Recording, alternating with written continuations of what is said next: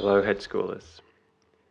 Latent within every relationship is the possibility of it ending. The bridge built between two people can and will crumble. The hopeless romantic within hopes the deathbeds of old years hear these words, but the reality is that the work is the work, is the work. Relationships fracture over time.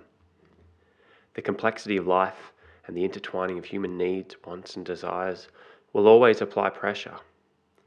While many work at collaboratively patching the holes, many don't. Many see their own bullshit reflected in the tears of a lover.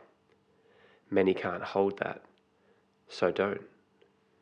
Relating to another human being is hard fucking work. It comes with all the colours of the rainbow, a bounty of beauty, a torrent of hate, and everything in between.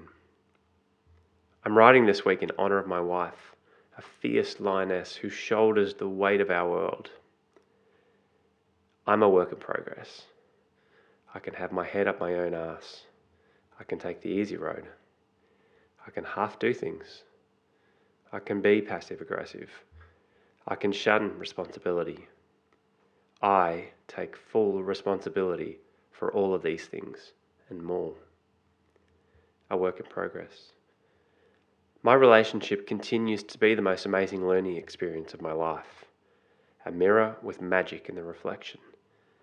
Tension, love, truth. Powerful ingredients for a great relationship, generating the required pressure for transformation. Dark nights of the soul can threaten the end. It has to be that way. But the sun does rise the next with magnificent splendour if we trust and surrender the bridge between two souls stronger. Investing in each other requires deep surrender, a willingness to give up positioning in exchange for unity, to lean into each other to create a bridge that will hold.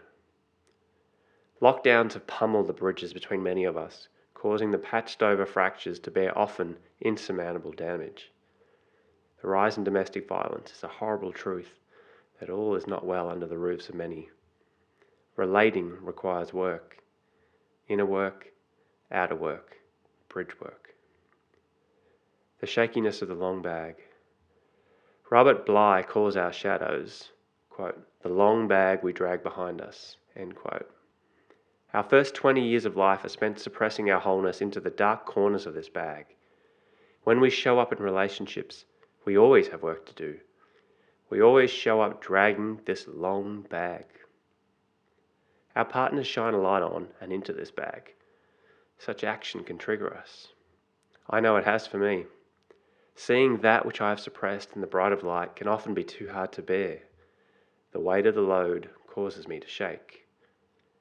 In her beautiful book, When Things Fall Apart, Pema Chodron calls for us to stay with this shakiness. Quote, to stay with the shakiness, to stay with a broken heart, with a rumbly stomach, with a feeling of hopelessness and wanting to get revenge, that is the path of true awakening.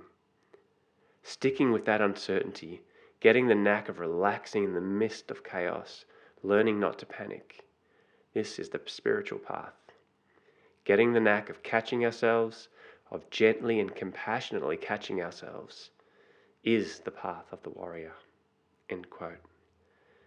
This is hard. I know I found myself weaving stories to circumnavigate the shakiness to suit my own rhetoric. But integrity is all of me. And if I am to be truthful, not all of that is pleasant to wear. To grow the bridge and strengthen surrender, I must be brave enough to face the fractures of my own doing. To turn and take a look within the long bag and stay with it. Everyone wants transformation, but transformation is done in the cauldron. It is alchemical. It is how we transition. It is the unknown, the deep work, and it's not easy. We earn our stripes, we earn the transition. According to Ken Wilber, there are two options here transcend and include, or slip back into the known. Forward with a new skin, or back to the comfort of the known. So I pen cathartic words with trembling fingers. The work is the work. Love lacerates. It must and I lean into my edges and stand in my shakiness as a work in progress. From my heart to yours. Steve.